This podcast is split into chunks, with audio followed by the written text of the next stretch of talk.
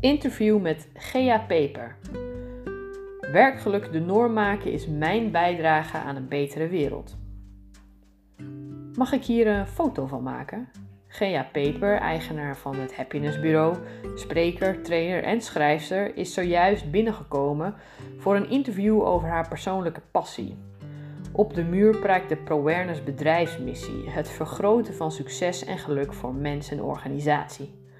Geweldig, mompelt Peper terwijl ze haar telefoon opbergt. Sean Aker heeft veel onderzoek gedaan naar de relatie tussen succes en geluk. Hij zegt: We zijn altijd bezig geweest met succes, in de verwachting dat als we maar succesvol zijn, dan worden we ook gelukkig. Nou, dat is ook wel zo. Alleen dat duurt meestal niet zo heel erg lang, want dan ga je weer op zoek naar het volgende succes. Terwijl de relatie tussen geluk en succes uit onderzoek juist twee keer zo groot blijkt te zijn.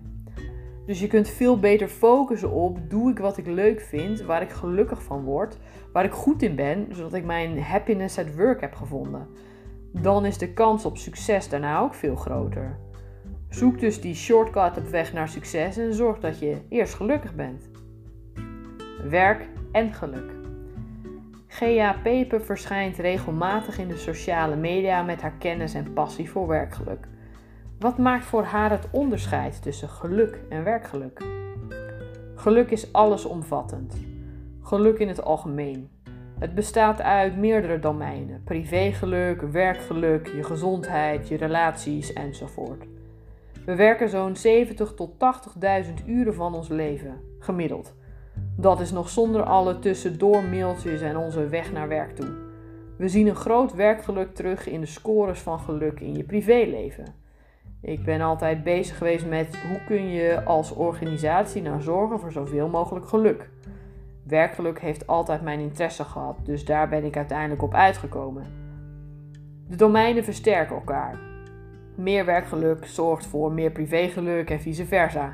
Maar uiteindelijk streef je denk ik naar geluk en werkgeluk is daar dus een behoorlijk groot onderdeel van. Mensen denken bij werkgeluk vaak aan werkplezier, maar wij hebben door onderzoek in de literatuur en ons eigen onderzoek vastgesteld dat werkgeluk daar niet uitsluitend uit bestaat. We werken met het P3F-model: Purpose, Flow, Fun en Friendship. Daarbij vinden wij dat purpose zowel op individueel als organisatieniveau bekend moet zijn je persoonlijke reden om je bed uit te komen, maar ook als onderdeel van de cultuur de purpose van de organisatie. En dat je die twee op elkaar afstemt. The Five Regrets of the Dying. Ik zie dat Peper oprecht geraakt is door het onderwerp werkgeluk. Naast haar enthousiasme die blijkt uit de geanimeerde bewegingen die ze maakt, schroomt ze niet ook haar persoonlijke verbinding met het onderwerp te bespreken. Een persoonlijke purpose of ikigai is het antwoord op vragen als: wat is belangrijk voor jou? Waar geloof je in? Als je op het einde van je leven terugkijkt, heb je dan gedaan wat je wilde? Mijn vader werd in 2014 ernstig ziek. Ik was toen al bezig met geluk en werkgeluk, maar werkte in een baan waar ik mijn passie voor het onderwerp niet kwijt kon. Toen mijn vader uiteindelijk overleed, zei hij op zijn sterfbed. Ik wou dat ik meer had gedaan wat ik zelf wilde in plaats van alleen maar te doen wat anderen van mij verwachten. Dat was het laatste setje wat ik nodig had om voor mijn eigen Ikigai te gaan en het Happiness Bureau te beginnen. De nieuwe norm. Mijn Ikigai is het vergroten van werkgeluk in organisaties zodanig dat gelukkig werken de norm wordt. Niet alleen omdat het beter is voor bedrijven trouwens. In mijn laatste baan was het elke dag om 6 uur de deur uit op de A4 de file in naar Amsterdam. Daar alleen maar in vergadering zitten, dan op tijd weer in de file terug om op tijd bij de crash te zijn om mijn kinderen op te halen. Als ik dan thuis kwam en mijn kinderen jengelden, dacht ik soms: wat zijn ze toch vervelend? En op een gegeven moment besefte ik: nee, die kinderen zijn niet vervelend, ik ben vervelend. Want ik kwam gewoon niet fijn uit mijn werk. Ik geloof dat als je werk doet waarbij je je fijn voelt en waar je gelukkig kunt zijn, dat dit niet alleen afstraalt op jezelf, maar ook op je omgeving. Werkgeluk de norm maken is mijn bijdrage aan een betere wereld. Ik ben daar echt naartoe gedreven. Ik voel dat nu als een soort golf waar ik alleen maar in mee kan. Het volgen van haar Ikigai heeft voor Gea goed uitgepakt. Ze organiseert succesvolle evenementen, schreef een boek genaamd The Employee Experience. Ze spreekt, verzorgt workshops, de opleiding werkgelukdeskundige en heeft een bijzonder sterk samenwerkingsverband gesmeed in de vorm van het Happiness Bureau. Toch was dat niet zo vanzelfsprekend als het nu lijkt. Ik was 50. Je baan opgeven met een vast salaris, pensioen, mensen in je omgeving die zeggen: Ben je nu helemaal gek geworden? Hoe doe je dat dan? Daarmee en weet je dan al hoe je alles gaat doen? Midden in de nacht wakker worden en denken: Wat als het niet gaat vliegen? Op goede momenten dacht ik: Nou ja, als het niks wordt, dan ga ik gewoon weer een baan zoeken. Maar ja, poeh. Ik ben al 50 en straks nog ouder kom ik wel weer aan een baan. Heb je dat nu nog wel eens? Nee.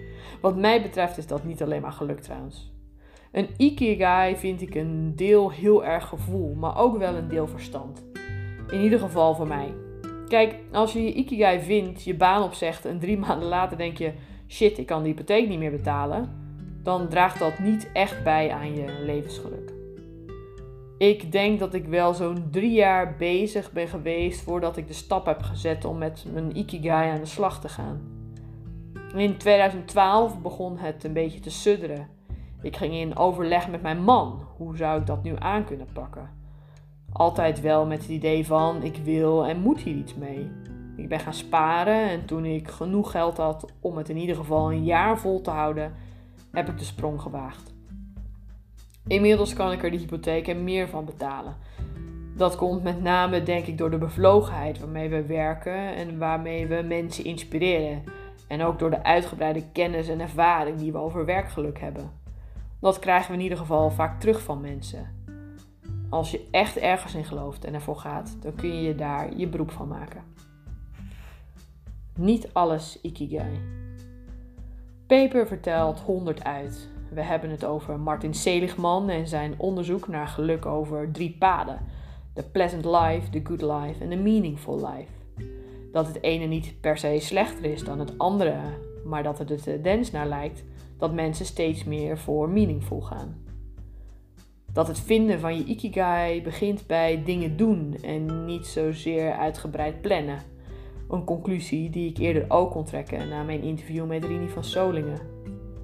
Haar enthousiasme en grondige kennis over het onderwerp maakt dat we ineens een uur verder zijn en het gesprek met enige tegenzin moeten afronden. Wat zou ze graag nog mee willen geven?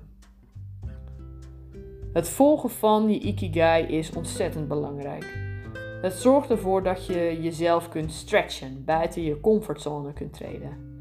Het zorgt voor geluk en voor succes. Maar, en dat merk ik ook bij mezelf, er moet wel balans zijn met de drie F's: flow, fun en friendship. Ik deed op een gegeven moment alleen nog maar dingen die bij mijn purpose hoorden.